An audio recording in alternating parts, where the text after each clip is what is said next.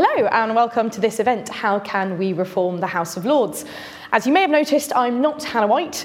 Um, she has been defeated by snow-related travel disruption, uh, but I am Jess Sargent, uh, Senior Researcher at the Institute for Government, um, and I am leading the review of the UK Constitution, a collaboration between the Institute for Government and the Bennett Institute for Public Policy at Cambridge, um, and this event forms part of that project.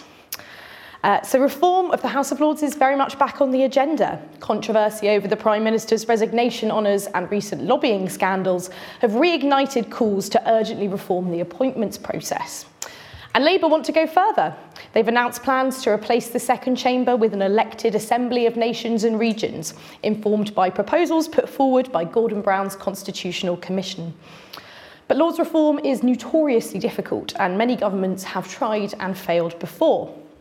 In this event, we'll explore what changes to the House of Lords are necessary, how or can they be implemented, and what impact reform of the Second Chamber could have on the operation of the rest of the UK Constitution. Joining me now to discuss all this and more, I have an excellent panel. Matthew Hannay is a former special advisor to Deputy Prime Minister Nick Clegg. Darren Hughes is Chief Executive of the Electoral Reform Society. Lord Norton of Louth is a Conservative peer and Professor of Government at the University of Hull. And Sarah Sackman is a Labour candidate for Finchley and Golders Green and a Commissioner on Gordon Brown's Commission on the Future of the UK. We'll be taking questions both from our in-person audience and also online. You can send them in via Slido. Um, you can find that using the hashtag IFG Lords Reform. We'll also have a microphone um, coming round later and we'll be live tweeting from at IFG events. So please do tweet along using the same hashtag, hashtag IFG Lords Reform. Great, so let's get started. And let's start with the problem here. I'll come to you first, Matthew. What's wrong with the House of Lords? Uh, well, let me start by saying there is a lot right with the House of Lords, and I'm not just saying that because of the, my distinguished co-panelist. Uh, you know, I think, and I would expect everyone in this room knows what the Lords does well. But just to recap, you know, lots of effective scrutiny, lots of effective committee work, lots of expertise. So it is important, even, thus, even for those of us who are extremely pro-reform, to be clear there are a lot of good things in the Lords. What's wrong? It's too big. Everyone knows this. Um, it's not representative of the country, as the Brown Commission, I hope I'm allowed to call it that as a shorthand, identified. You know, it's not regionally balanced, it's not demographically balanced, doesn't look, sound, feel like modern Britain. So those are the things that, you know, are obvious problems. Um, and then for me, and I assume I'm not alone on this, again, the view of the Brown Commission, ultimately, what's wrong with it? It's not democratic. Yeah, we all know how people have got there. In the case of 90 of them, literally who their parents were, the rest of them, how they buttered up prime ministers or party leaders um, in various different ways over the years. And then just one observation. In your introduction, you said there had been controversy over the prime minister's resignations list. Which one? Yeah, we've got two prime ministers and two resignation lists over which there's a potential controversy in one year, which kind of speaks, I would say, to the problem. Absolutely. Um, Lord Norton, you've been a peer for only over 20 years. Um, would you agree with Matthew's analysis there? Uh, well, uh, in part. Um, he's identified some of the problems and then created those that aren't actually uh, uh, problems. I mean, the bit about appointments, most peers are there because of their experience and their expertise. Those that are there because they're donors or cronies um, are a very small proportion of the total. But of course, people generalise from an N of one or two. You just need a few, and people think that characterises the whole institution. It doesn't. And it's that experience and expertise that makes the Lords distinctive and what adds value to our political process. So we need to protect that, but while addressing some of the problems that have quite rightly been uh, identified. One is size, and the other is the appointments process itself to maintain the benefits of getting a certain type of person that will add to the second chamber, making it qualitatively distinctive. So we do need to address size. The House of Lords accept it's too big. We passed a motion unanimously saying we're too big, steps should be taken to reduce our size. There's overwhelmingly support for uh, reforming the appointments process. So I've got, as you touched on, I've got a private members bill uh, before the House at the moment, overwhelmingly supported on second reading to introduce uh, changes to the Appointments Commission, making it statutory, protecting its independence, uh, injecting high quality threshold for nominees, injecting transparency on the part of party leaders in making nominations, and in requiring the Prime Minister to have regard to certain principles, uh, including reducing the size of the House so it's no bigger than the House of Commons, ensuring no party has an absolute majority, which I think is absolutely crucial uh, to the work of their House, which probably be lost if you start to change it uh, substantially, and making sure that at least 20% of the members are crossbench peers, in other words, independents who have no party political affiliation, which again adds value in a way that an elected chamber of um, politicians or representing parties would not do. Thank you. Um, so, Darren, there's a kind of tension here between uh, an un- unelected chamber, which some people will argue isn't, um, sorry, uh, which isn't democratic, um, but then an appointed chamber which bring in, brings in uh, expertise. Where do the public stand on this? Well, I think, I mean, I do echo what has been said uh, uh, earlier about the fact that, of course, with any institution, you can always point to things about it that, that have, have value. And if you're looking to reform, you'd say, well, how do you pick up the best things of that and transport it in, into a new environment? And I, I guess the principle that we would uh, start on is that if you're going to help to write the laws of the land, you should be chosen by the people of the country. So that would that would make it a, one of the distinctive principles, I guess, where there'll be disagreement about uh, about whether or not that's a, a valid one. But that's certainly where, we would say uh, the survey work that's been done on what people think about the House of Lords has shown for quite a long time now that the biggest group of voters do think that if there's going to be a second chamber, it should be uh, elected by the public. And the most recent, uh, there's the YouGov tracker work, but there's also um, some of the work that we've done that only 6% of people, when you say, look, here's the way it's constituted now, do you support this, uh, go along with it. So I think that there is, there's, uh, there's a high level of knowledge of the institution amongst a tiny group of people. They tend to be the people who comment on it. Uh, but, but when, it's, uh, when, when it's sort of put, up, put out there to say, how should the democratic setup be, then, then it does come back looking for, uh, looking for change. And I think when you zoom out a little wider than that and say, what are some of the issues that are driving you know, uh, uh, trust, accessibility, participation, etc. Um, having such a large chamber of, of, of, people who have been appointed because of either connections or birth or church affiliation, etc. I think we're now in a situation where the, the upsides of the status quo are now so overwhelmingly drowned by the deficiencies and the neg- negativities of it that it's just not, not enough to say, well, no one really cares, let's do one or two things of tinkering and hope the whole debate moves on. I think we've kind of, feels to me as though we've gone past that point, and that was even before the release of last week's report. Thank you. So public support potentially for reform, but how much of a priority is it for voters, Sarah? If a new Labour government were to be elected, they'd have a lot to deal with cost of living crisis, the economy. Why should House of Lords reform be a priority? Is that what the public really are calling for? Well, I was at the launch of the report last week in Leeds, and that was exactly the question that was being put to both Gordon Brown and Keir Starmer. We're living in a cost of living crisis. People are worried about their energy bills. Why are you talking about House of Lords reform? And actually, if you read the whole report and set it in its context, the report is about unleashing the economic potential of this country. The proposals that we put forward and recommend for House of Lords reform are made in a context of 39 other recommendations which relate to the wholesale radical political and economic reform of this country, which primarily involves a radical proposal for devolution of power away from Westminster and Whitehall into the regions and nations. So you've got to set it in its context. And in terms of whether it's a political priority, I think has already been suggested, there is substantial majority support for reform of the House of Lords. We saw in the debates around Brexit this idea that people felt alienated from their democratic institutions, from political, from the political process, the mantra of taking back control, putting power in the hands of people is a very, very powerful one. And it's in that context that the proposals for reform of the House of Lords are being made. I would add to what's already been said that House of Lords reform, or the House of Lords in its present form, is indefensible in principle when you look at the idea that 92 hereditary peers who are there solely by virtue of birth are making the lords of the, this land, the public looks at that and says, blimey. We look at the fact that the size of the House of Lords makes it the second largest second chamber after only the uh, second chamber in the Communist Republic of China. That's how bloated it is, coupled with the fact that it doesn't represent the regions and nations of this country. It predominantly is composed from those from the southeast and from London. And, and finally, in the debates we were having, it, I, I, think it is um, telling that the report has landed in amongst the debates we're having about the latest uh, appointments, uh, about the scandal around PPE uh, uh, and Michelle Mone, the fact that you have the Sunday Times reporting uh, a former Conservative Party chairman saying that once you pay your three million, you get your peerage.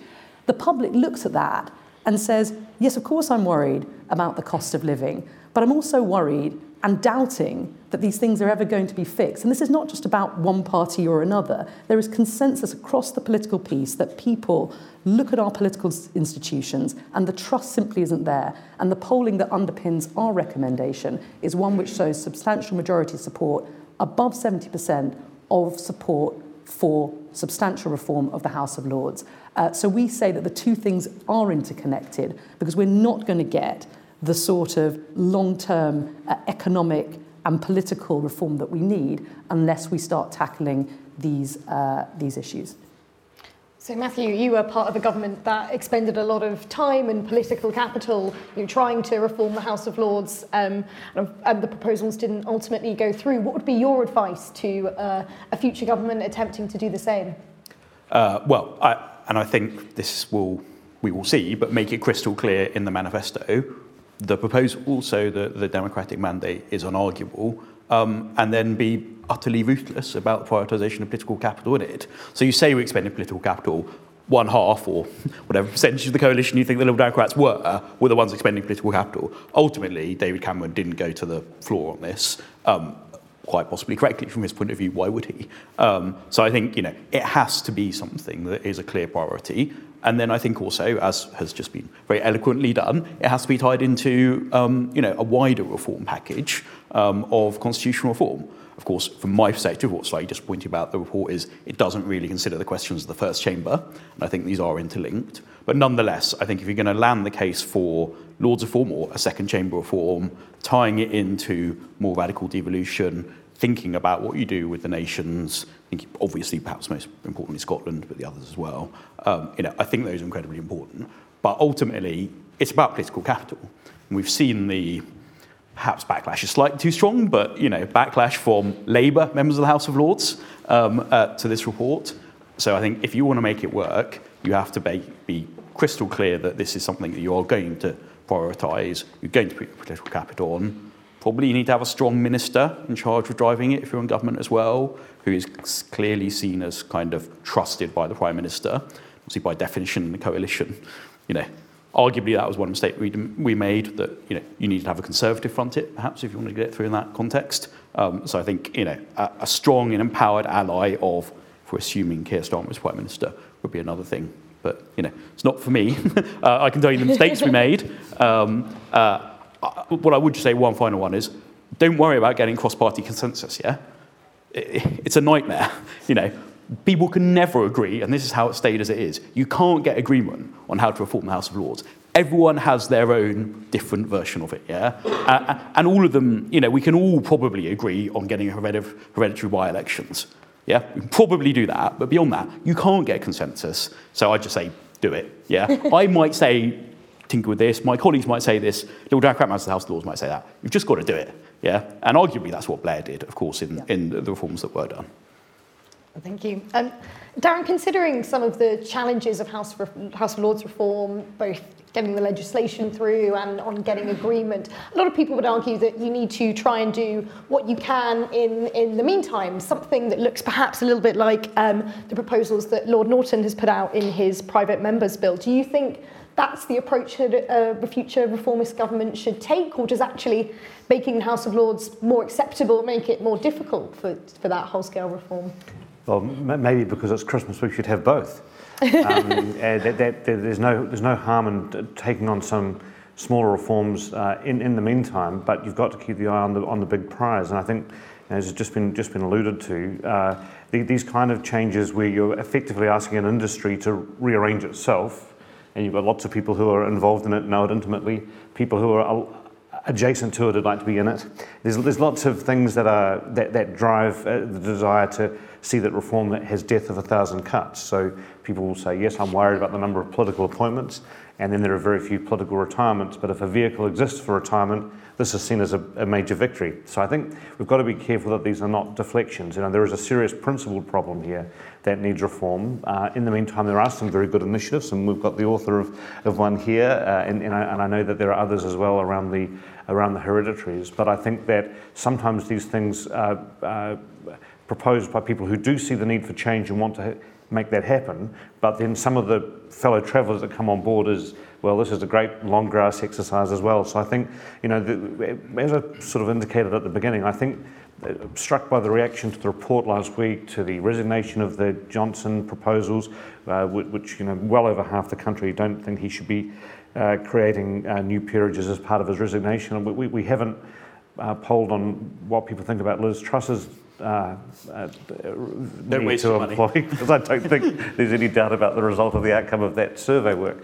Um, but, but I think while those things are taking place and happening, uh, you, have got to be um, sticking on the on the major reform that's required to make the the principal case for the fact that the Constitution does need changing and repairing and, and healing, and not just think, well, if we can just distract everyone for a while, things will carry on. And, and the example on that, you know, Lord Burns did a lot of great work trying to get uh, uh, reducing of the number, and that survived for precisely one Prime Minister. I mean, Mrs May deserves a lot of credit for the fact she exercised, you know, more or less, quite a lot of restraint in the appointments, and then with the change of one Prime Minister to the next one, that went right out the window. And depending on how outrageous uh, Mr Johnson's list is, he'll be responsible for the appointment in that three tumultuous years of over 100 peers. So I think this argument that if we tidy the house up ourselves, chaps, it'll all be okay, just doesn't really st- stand the test of time. And you know, some of the Blair reforms are still hanging over 25 years later. So I think it does need the big movement. Um, and, uh, but in the meantime, there are some initiatives in the next couple of years that could be pursued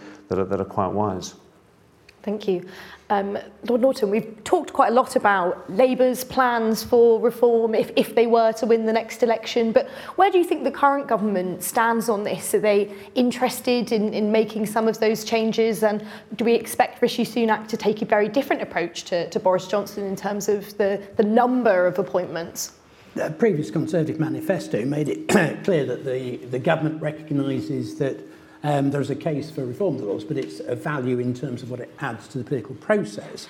So I'm not sure the government would be interested in sort of the, the sort of big bang reform because of the sort of problems that would be entailed as we've seen before. Because don't forget the Parliament number two, Bill 1969, House of Lords Reform Bill 2012, died in the House of Commons. That's where the problem lay. Achieving incremental reform um, is achievable. So the government in 2019 took credit for the 2014 House of Lords Reform Act, which was actually got through as a private member's bill. The government just facilitated it.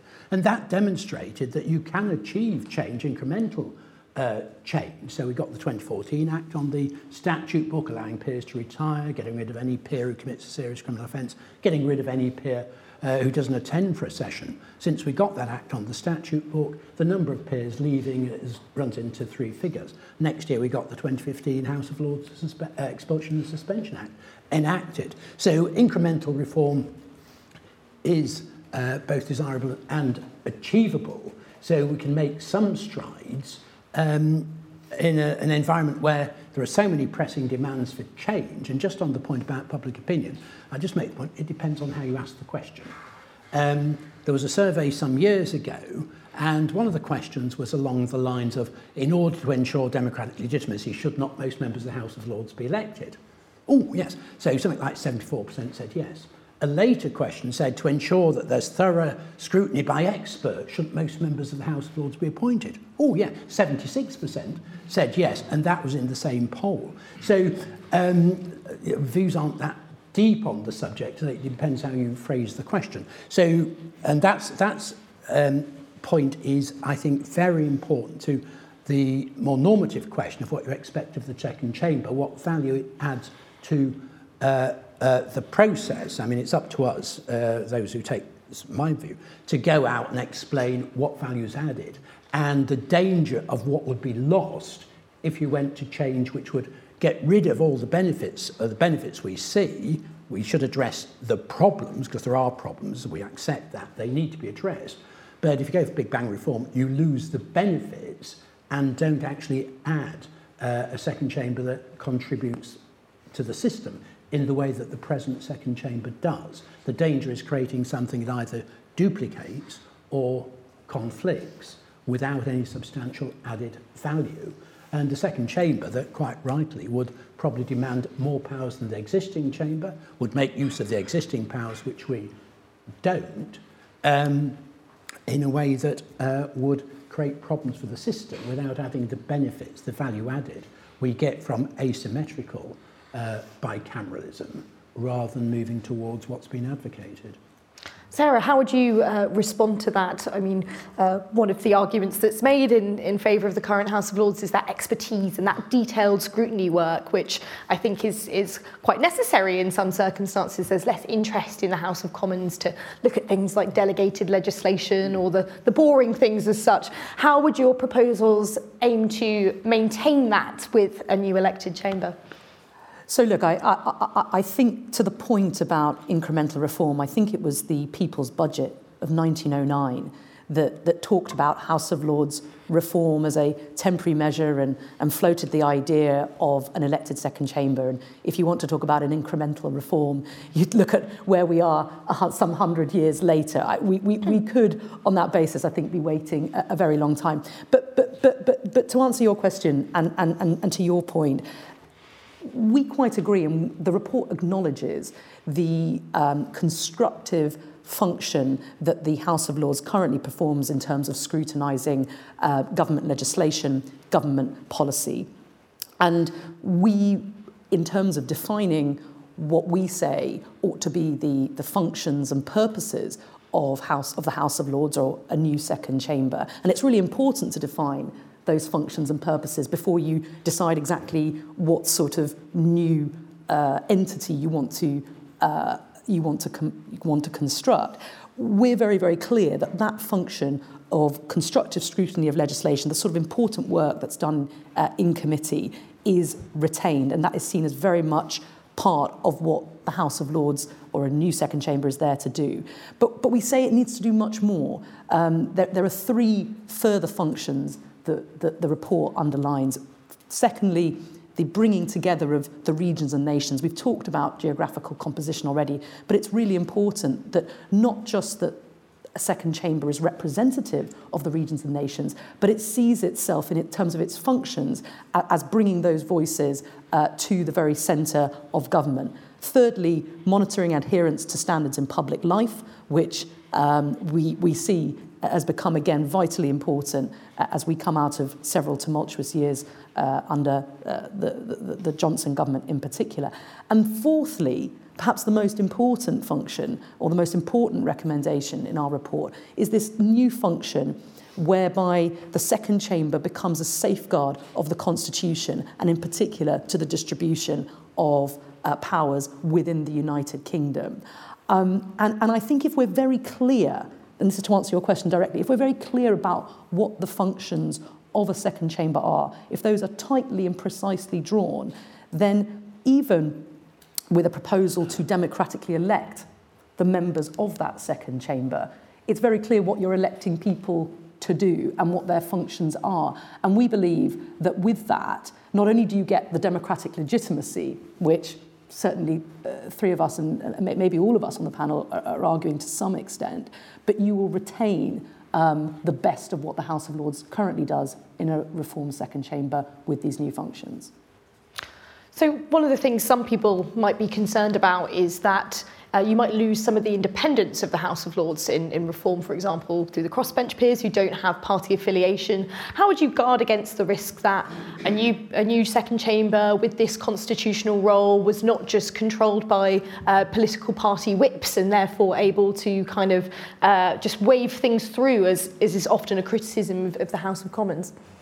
I mean, I think, you know, again, recognising, acknowledging the good work that crossbench peers do, if we thought that the current system was providing, if coming out of the uh, debacle around prorogation, the running roughshod over our constitutional conventions over the last few years, if we thought that things were working so well under the current system and that the current House of Lords was actually providing the sort of constitutional safeguards that I think we all want to see, then um, I, I, I perhaps would accept that, that, that, that, that argument as a reason for um, why we should retain the status quo. Um, but I think the fact that what we put forward carefully proposes electing the second chamber on a different cycle, that accountability to the regions and nations from which um, uh, new members of a second chamber, a second chamber which, by the way, we say should be much smaller, much leaner, 200 members is what we're proposing, much more in line with second chambers that you see uh, around the world. Um, that accountability plus a um, codified and carefully drawn set of functions means that actually, given the legitimacy and where it's drawn from, coupled with those functions and the, if you like, loyalty or duty to safeguard the Constitution, that's the primary duty of these new members, not party, country before party, let's put it that way. Thank you. Um, Matthew, I wanted to, to come to you on this. I mean, one of the big concerns about um, electing the second chamber is that it might uh, challenge the primacy of the House of Commons. Um, is that something that you thought about when developing uh, proposals in, in the coalition? And is it a risk we need to guard against, or is it potentially a, a benefit? Well, I mean, I think the first thing to say is that the current House of Lords will, on occasion, challenge the primacy. Uh, admittedly only recently on fox hunting and age of consent, which perhaps says something about the current composition of the House of Lords. So, you know, it's not unheard of. Um, it does happen, just rather, some might say, esoteric choices. Um, so that's first thing. But, but, secondly, yeah, we did look at this very carefully in, in the coalition. And I think lots of this com- comes back to the, the previous question on the sort of how do you keep the elements of independence and, and sort of less strong partisan dynamics so you can have, you know, single terms, longer terms, not up, you know, not up for re-election. Um, this, this would at least potentially encourage or engender. Um, but you know, you can do as, and, and I think the Brown Commission outlined it quite carefully. You can have a clearly delineated set of powers that the second chamber has. That are either you can keep the current ones, you can tweak them as has been proposed, you could increase them somewhat, but still keep them delineated. Um, but look, the House of Commons has no problem currently, some of us might say far too little problem in riding roughshod over local democracy. Um, you know, there's lots of um, places, lots of other elements of democracy in the United Kingdom, including the, you know, the devolved administrations, where, you know, you've got quite clear kind of separation where the House of Commons primacy ultimately, because, you know, we do not, it's not federal, it's devolved, remains. Uh, you know, I don't think you need to be too concerned about a risk of uh, sort of you know the lords becoming uh, too too strong or too powerful. But you know ultimately, if there is um, you know some increased test of you know the Commons' legitimacy and the government's legitimacy, probably for people like me, at least until we have uh, change in electoral reform in the first chamber, that's no bad thing. You know, if you have a Lords that's able to say, well, actually, because we've got a different electoral system, we've got a, you know, a cross-party majority here that is asking a single-party government that does not have a majority of the electorate supporting it in, its, in a general election to think again for another year, so using existing powers. I think that's the worst thing in the world. Obviously, you've got the existing carves out, which I personally would keep on, you know, money bills, that kind of thing. Um, so I think look, there's a balance to be struck. Um, I think the other point I make is there are lots of other countries, and everyone in this room is familiar with them, I'm sure, where this works, where you can have a subordinate, second chamber, asymmetric system, Bundesrat, if you're going for a sort of, you know, nations and regions type model. It's not beyond the wit of man. You know, we have a bad habit in this country to think that it's UK or US, and those are the only two political systems. And yes, if you have the powers that the Senate does, then you can get logjam. There's lots of continental systems in different ways, um, and, and indeed Commonwealth systems, where you have second chambers that are, you know, able to exercise, I would say, what probably most of us want to see from the House of Lords. You know, check, test, forced, forced revision sometimes, but not ultimately a kind of a parity rival. Thank you. Um, Lord Norton, I just wanted to come to you next. I mean, we're talking about quite fundamental changes to how the Constitution operates, both in the composition of Parliament and this, this new role to potentially block legislation uh, that relates to certain parts of certain constitutional acts. Um, is there a risk of unintended consequences? What else might change? Well, lots of unintended, well, lots of consequences that we don't perceive, and, and so we have to wait, because um, uh, it's a bit difficult predicting um, what they would be. I mean, but I think I could safely say the argument that if you have an elected second chamber party politicians, that they're going to put country before party, I suspect you're going to have problems uh, with that, and I think people can see what the problems are with it. I mean, more fundamentally, is the downplaying, the ignoring of the value added by the present second chamber. The focus has been on composition. Now, quite rightly, function should come first. Um, but what's been neglected is the extent to which the House of Lords does make a difference and adds value rather than challenging uh, the House of Commons. Because if you look at it, my view is that good law is a public good. And the House of Lords makes more of a difference to the detail of legislation than the House of Commons. Our statute book would be in a far worse shape now were it not for the work of the House. And the reason why people are sort of amenable to reform, they don't know much about what the House of Lords does. Because amazingly, the media don't spend a lot of time focusing on the Delegated Powers Committee or the Second Legislation Scrutiny Committee looking at delegated legislation. It's not news, but it's vitally important because the sheer volume of delegated legislation is substantial, has quite an impact. The Commons has no dedicated procedure for examining it. Um, the Lords does, and that adds value to us looking at primary legislation, because we don't go for the high profile stuff. That is quite rightly the job of the House of Commons. The adversarial clash between parties, the great debate about the ends of legislation, which we don't challenge. We focus on the detail, not the ends. The detail's not newsworthy, but it matters. And that's what we focus on. And we've got a composition that actually enables to do that. And because we're not elected, we don't need the sort of look at me activities that elected politicians need.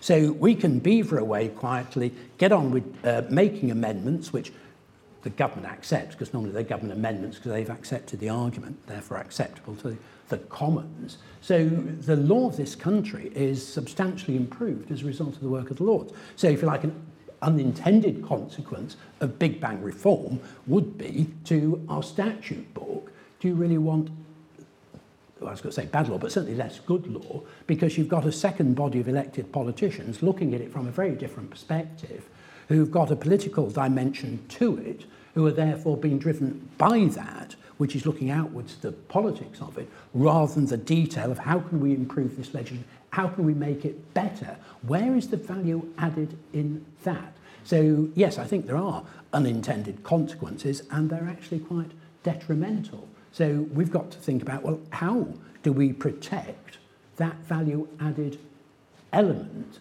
if you move away from the existing composition. My view is we save that, we protect that value added element by carrying out the other reforms, which certainly in the Lords we generally accept there's a majority for getting us small, there's a majority for getting rid of the by-election option, things like that.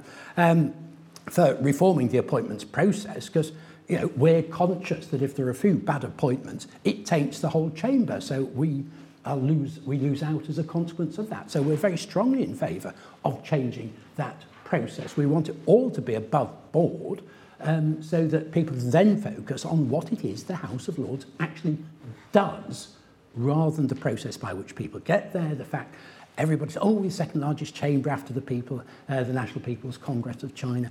Um, so what? But we are too big. There are consequences that flow from that. We want to get it down. I think 200 would be uh, too small for the detailed works. Well, it's not just chamber activities. We work through specialised committees, uh, select committees, the same as the Commons. You need uh, substantial membership both to do that and to, you need a fairly large membership as well, um, or bigger than 200, to allow, to have the members who've got the experience and the expertise, certainly the expertise that is current, because they can still be doing, if you like, their day jobs, coming into the Lords and contributing their expertise to the discussions that are taking place. Darren, so Lord, Lord Norton's arguing there that if the public understood the role of the House of Lords better, than they might be more in favour of the current composition. How do you think that public engagement should be factored into any proposals for reform? Well, I think that's an important part to get that, that buy-in. And if we just think of last week's process as a now long consultation period that the leader of the opposition said that he wants to, to look at.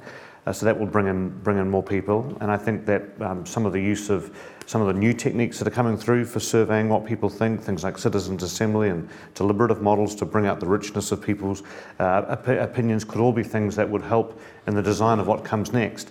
And I think on this, on, the, on this function point, um, there, there, are many things to point to where there, where there is important work that happens and, and that would need to continue. It wouldn't all sort of fold the tent down and go away and say because the, the manner in which people become members of the second chamber has changed. Therefore, we don't want any of that, that, that work to continue or that the, or that the new uh, uh, placeholders there would refuse to do it on the basis that their predecessor once did it. I, I think the other point I'd make is that I think this to, I think it's important not to gloss over the extent to which the composition has become the central problem. Uh, and I think that that's really got to a point now where it, it can't just be uh, uh glossed over or, or, or treated, with, uh, treated with minimally.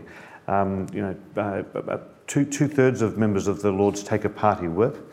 if you look at the last Parliament, um, of those who took a Conservative whip and were regular voters, 80% voted with the government uh, and every whipped vote was, was, was supporting the government. So I think sometimes, yes, there is some expertise, yes, there is some independence, but it has been so phenomenally overwhelmed now by everything else that that's a problem in its own right. And because the composition's become such a big issue and there's such an unwillingness to really address it in a fundamental way that's lasting, that's now drowning out the, the function part. And I, and I can't really see how that's going to get any better. That, that is only going to get worse. And so I think that we do need to be, to be looking at it. I mean, public participation includes how the chamber looks as well. I mean, if we were able to have um, you know, a, a, voting system that came in that gave a long term, maybe even a single term, so that people didn't become campaigning politicians. As I mentioned, that I think you said the, the look at me kind of factor. People uh, derived their mandate democratically, but were thinking about their long term contribution on scrutiny while they were there and not thinking about a, a long term career of, of, of, being in a second chamber, then that would, that would alter the, the, the people that would, that would stand. Some might, may have party affiliation, but if there was an STV uh, voting system, you'd also get genuine independent people who were not from party backgrounds, and voters could then look at it and say, yes, I want some people that kind of align with the party I vote for in the Commons, perhaps, but there's all these other people that are standing that have the, this, this, uh, this other range of expertise. In truth, because of this composition problem, uh, nearly a third, or just over a third, I think, of, of members of the Lords have politics as their main occupation before they got there. Now you add in the, the, the hereditary peers, you add in the, the, bishops, you know, you're now talking about a substantial proportion of the hundreds that are there. So I, I do, do think that composition point um, has now become the central one. And in terms of gender representation, you know, fewer than a third of peers are, are women. Now, you look at countries like my country, New Zealand, used proportional representation for a long time now. It's a 50 50 uh, parliament. That is the way the world is rightly uh, heading. And I think to, to, to stick with the, the insider model that we've got now relies on the wisdom and judgment of the revolving doors of number, number 10. And I just don't think we can put all the faith we have traditionally in that kind of model. I think it's now kind of got to a breaking point. And so I think that bringing the public into it by, um, by letting them vote for who would be in this chamber, uh, that contributes to, the, to lawmaking, but also to help with some of the design issues so that once it is explained, they can capture the good points uh, that are being made here as, as part of a new settlement. Thank you. I'll come to audience questions in a minute, so please do uh, start thinking. Um, but I'll take one from online just before I do that, um, and I want to put this one to, to you, Sarah. Um, we talked a little bit about composition there. Obviously, a centrepiece of uh, the Brown Commission proposals is this Assembly of Nations and Regions. How exactly should a chamber be designed to represent the nations and regions, and how might that be different from the House of Commons, who you can argue also has, you know, representatives from all the nations and regions? Look, as I said right at the start, this whole proposal that we put forward is made in the in the context of really a whole new um, articulation of the mission of the UK. What's the UK for? And you, for those who've waded through uh, the, the entirety of the report, you'll see that there are recommendations in there about devolving more power to the nations and regions, as I've said, about guaranteeing certain minimum entitlements in terms of socio-economic rights, a new mission statement for the UK articulating what it's all for. And so this recommendation around an assembly of the regions and nations is made in that context. Um, we've actually been fairly uh, careful in terms of how prescriptive we've been in our report as to precisely how um, the uh, second chamber that we propose would be elected and exactly how that would uh, reflect the regions and nations. But clearly, we've emphasised that, and that geographic component is essential to the new constitutional settlement that we propose. But we are very clear um, two things. One, this is something that needs to be consulted on and consulted on widely because it's right that we get it right. But secondly, and I know this touches on previous questions, that this is something that the Labour Party, if it were elected, could deliver within a first term. So we want to have that conversation, we want to have that consultation now, and it's important that it's done so that we can put forward a detailed proposal of exactly how that composition is broken down. We've suggested the sort of numbers of seats that we say should, it should make up. I've mentioned it already, 200. How exactly that's distributed, um, the term length, all those things is the detail to be worked out and consulted on. But we're very clear that um, our proposals, we think, are, are, are ones that are deliverable within a first-term Labour government if the leader of the opposition uh, wins and chooses to make it a political priority. Um, so yes, the devil is in the detail, but it's detail that does need to be worked out in conversation with the public and indeed in, in sort of spaces like this. Um, you know, it, it's important that this is a report that is taken out to the regions and nations, is taken out uh, into think tanks and, and, and academic circles, but also taken out to the public. Um, the other idea, and it builds on what you were saying earlier about deliberative democracy and, and other models that, that we refer to in the report is the idea of a constitutional convention in due course, which is another vehicle um, for looking at these questions. But in terms of the specifics, that's something that we can be that we hope can be worked out um, through the process of consultation on the recommendations in the report. Great, thank you. Um, I'll take some questions from the audience. If you could just uh, put your hands up, there's a roving mic coming round, and if before speaking you could just um, say who you are and what organisation you're from. So I think we'll go uh, one, two, and then three over there, if that's okay. Hello, um, my name's Jack Richardson. I'm a freelance journalist. Over the summer, I um, virtually attended an IFG event with, with Sir Robert Buckland, where he suggested that the post of Lord Chancellor ought to be reformed and and not not return to its pre 2003 form, but put, but chosen from the House of Lords. Mm-hmm. I just in in the context of any other proposed reforms, I'd be interested to get the panel's view on that. Great, thank you. Yes. Uh, hi, uh, Richard McKeever. Um, I'm with the Embassy of Japan. Um, I was, it's just really interesting on the points. Uh, with the Council for the Nations and Regions, uh, do you, as a sort of a generic question, do you believe that these sort of constitutional reforms would be enough to save the union of the United Kingdom, given the direction that Scotland is could be heading uh, with the referendum uh, polling? Uh, and on that same note, when you say that this second chamber would serve the country, um, do you think that that definition in itself could cause problems, given that country and nation can be perceived differently? And for people in Scotland, they might see that their country is Scotland and not the United Kingdom. And the same for even uh, Plaid Cymru and to some other extent Sinn Féin, not that they would stand. Um, but uh, yeah, I think that those were my overall questions. And just to add on to that as well, with the second chamber, do you think that it could also experience some forms of political gridlock in that we would see in the American Senate or German style, or even to uh, another extent with the European Council? Um, yeah, thank you.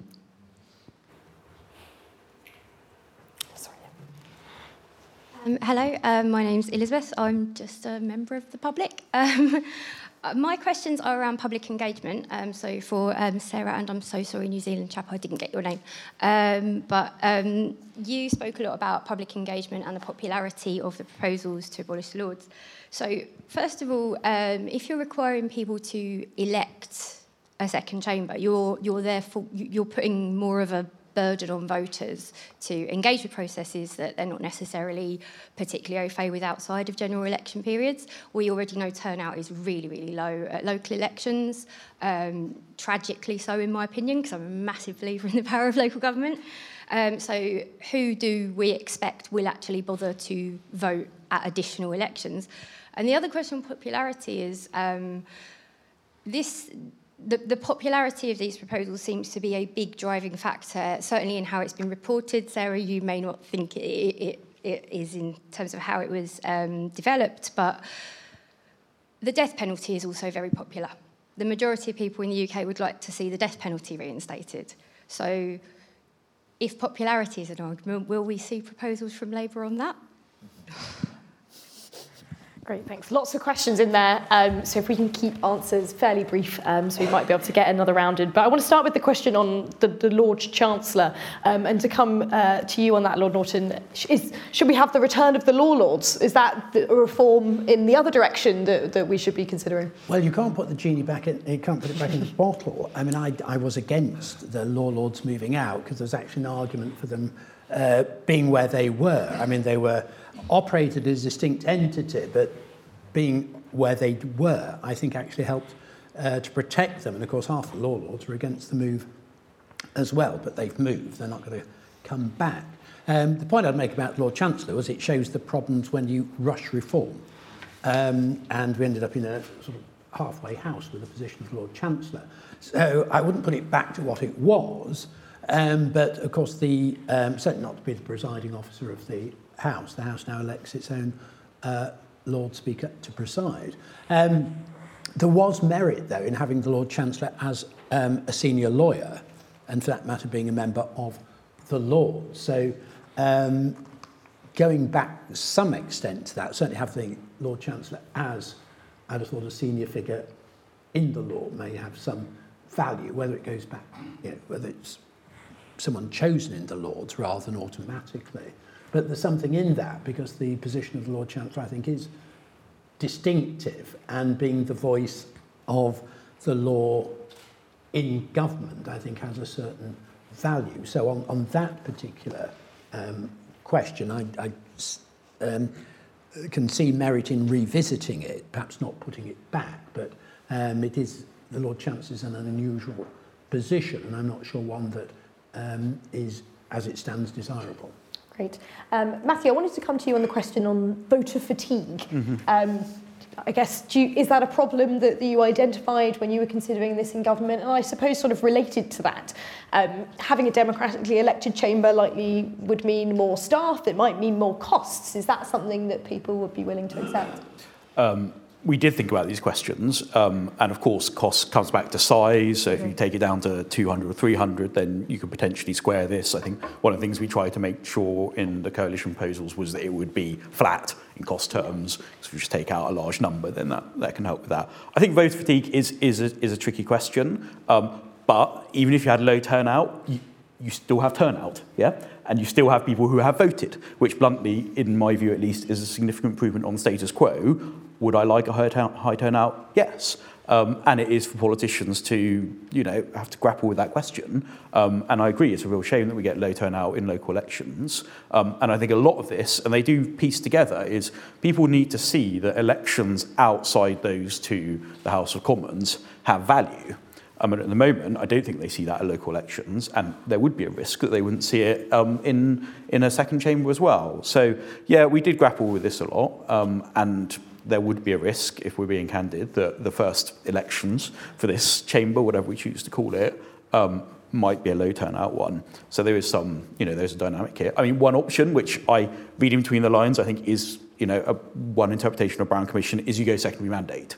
So you do Bundesrat style. So you do say actually, because well, I think, and I suspect we may have agreement on this, that lots of the best current contributors in the House of Lords are local government leaders, i.e., current or former, because they, they have a lot of the experience that we've all been agreeing, I think, is valuable. So if you actually say, well, people who've got a, uh, a mandate leading councils across England, um, devolved administrations, Scotland, Wales, Northern Ireland, and indeed local government there, and you put them in the Lords, either as part of it or all of it. That, that is a way you get around that question, although, of course, those vote might still have low turnout from those elections. But yeah, it, it, it is a big challenge, but ultimately, low turnout is better than no turnout.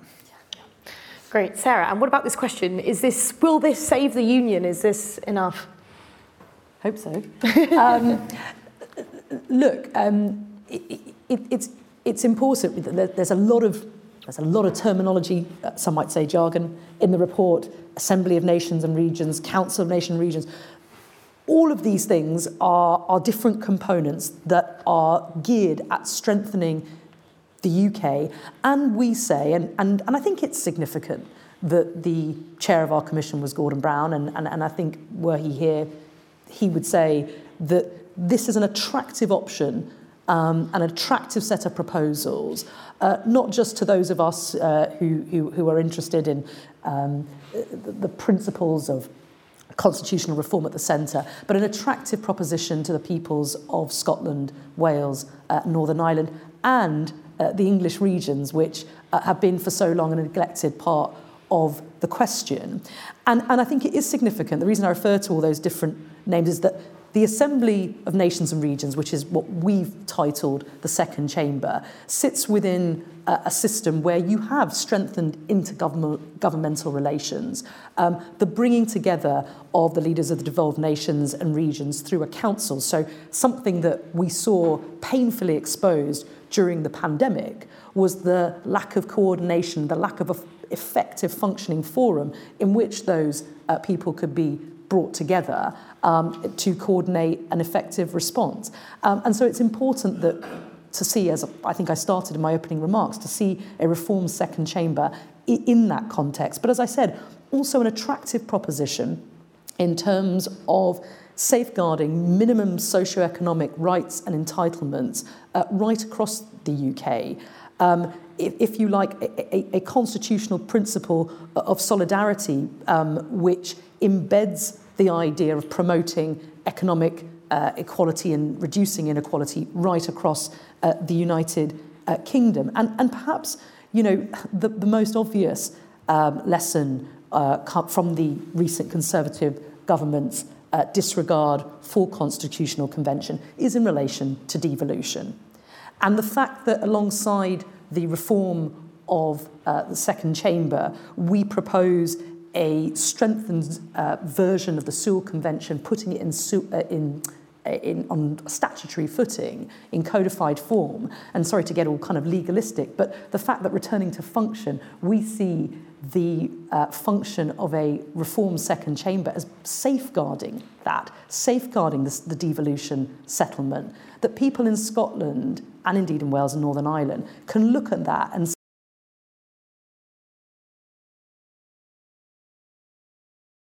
and, and, and safeguarding the democratic uh, decisions that are being taken on a devolved basis. It's reinforcing that rather than taking away from it. Um, and in that context, with a inspiring mission statement for the UK and the constitutional infrastructure and architecture to support it, we think that is a deal and a proposition which people right across the UK will find attractive and indeed, and I agree with the point made that low turnout is better than no turnout, actually vote for. And if I can just pick up on the point about, you know, um, are we doing this because this is popular? That's the sort of flip side of, of, of, the initial question, which is, well, why are you talking about this in a cost of living crisis? Do I go out on the doorstep knocking on doors talking about House of Lords reform? No, I don't. But I do talk about tackling economic inequality, about the need for restoring trust in our politics. And you know, we do things because they're right as well as because they're popular. Um, and, and, and that's why we are arguing for uh, a democratically elected reform second chamber. Thanks. Um, Darren, just to pick up on this popularity point, and I'm going to take another question from uh, online from Professor Stephen Newton. Um, one of the things that disappointed some people, perhaps, about the Brown Commission was that uh, one issue in which perhaps there is arguably more public pressure for reform on wasn't included, that being electoral reform. It's obviously in the, the name of your organisation. um, you know, governments have limited political capital for constitutional reform. Are we focusing on the wrong issue here? stand by for my unbiased opinion on the need for reform in the House of Commons. No, I mean, I think that the, the, Commission, I mean, we would have loved them to have picked that up because I, I think this, this idea that Sarah's has been mentioning of linking economic inequality and economic challenges with political inequality uh, is, is, a really interesting frame for us to think about all of these things and provides a, a, a, multiple partisan way of assessing some of these things rather than my side's one, here are the new rules, and then the next side comes in and, and they write the next set of rules. I think the voter ID proposals are a great example of, of why you need to have much more sort of thought about how long you want these things to change for. But they, the Brown Commission did say they weren't going to be looking at the uh, at the voting system for the House of Commons. So I wasn't surprised it wasn't in there. Certainly welcome the, the, the Lords' proposals.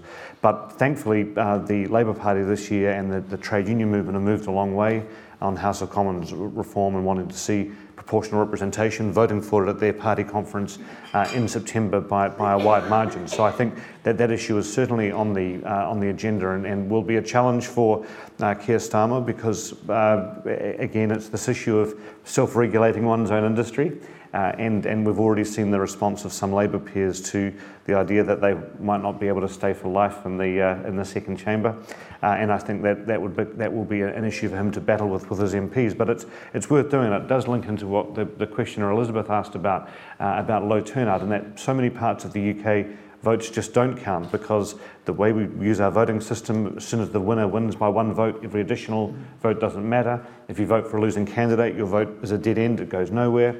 In local government, there are lots of what we call one party states where there's such total party domination. If you support that party, if you miss your vote, it's not the end of the world. If you don't support that party, other than extreme civic duty uh, and maybe a badge or a sticker, free cup of tea if, uh, if you're in Australia, um, uh, then, then it's uh, difficult to see why your vote would matter. So I think being able to demonstrate political outcomes for your vote and then things happening that are attached to what you, the way you see the world uh, is a way of engaging vote, voter, voter turnout much more solidly than, than we've seen. And so I think that this issue of PR for the Commons is absolutely um, not going to go away and it's going to be an issue for Labour whether they win extremely big, as some people think right now, sitting here at the end of 2022, uh, because we've seen what happens with excessively large Labour government. Um, and then also, if, if, it's a minority government, and they have to start learning to talk to other parties about piecing together uh, a program for government. So, these, if, if, you're interested in all of these topics, this is an extremely exciting time, and we've got to make sure we get across the finish line with some, some real, really meaningful change. Fantastic. I feel like we could continue this discussion for another hour, but unfortunately, Darren's got to get to the ERS Christmas lunch. Um, they've already had their starters. Um, great. Uh, thank you, everyone, for joining me. Please do check out the work of the Institute for Government and Bennett Institute review of the UK Constitution.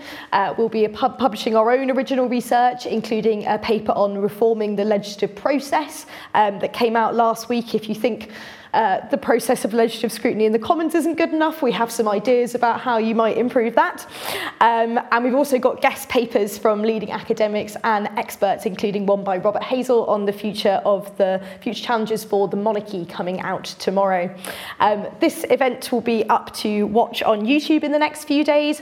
Um, and if you enjoyed it, you can join us for future IFG events, including one on Thursday on how can the government strengthen the UK's resilience with Oliver Letwin and Fleur Anderson Anderson MPs. Um, all that remains for me to do then is to thank our excellent panel. Thank you to Matthew Hanney, Darren Hughes, Lord Norton and Sarah Sackman. And thank you all for tuning in.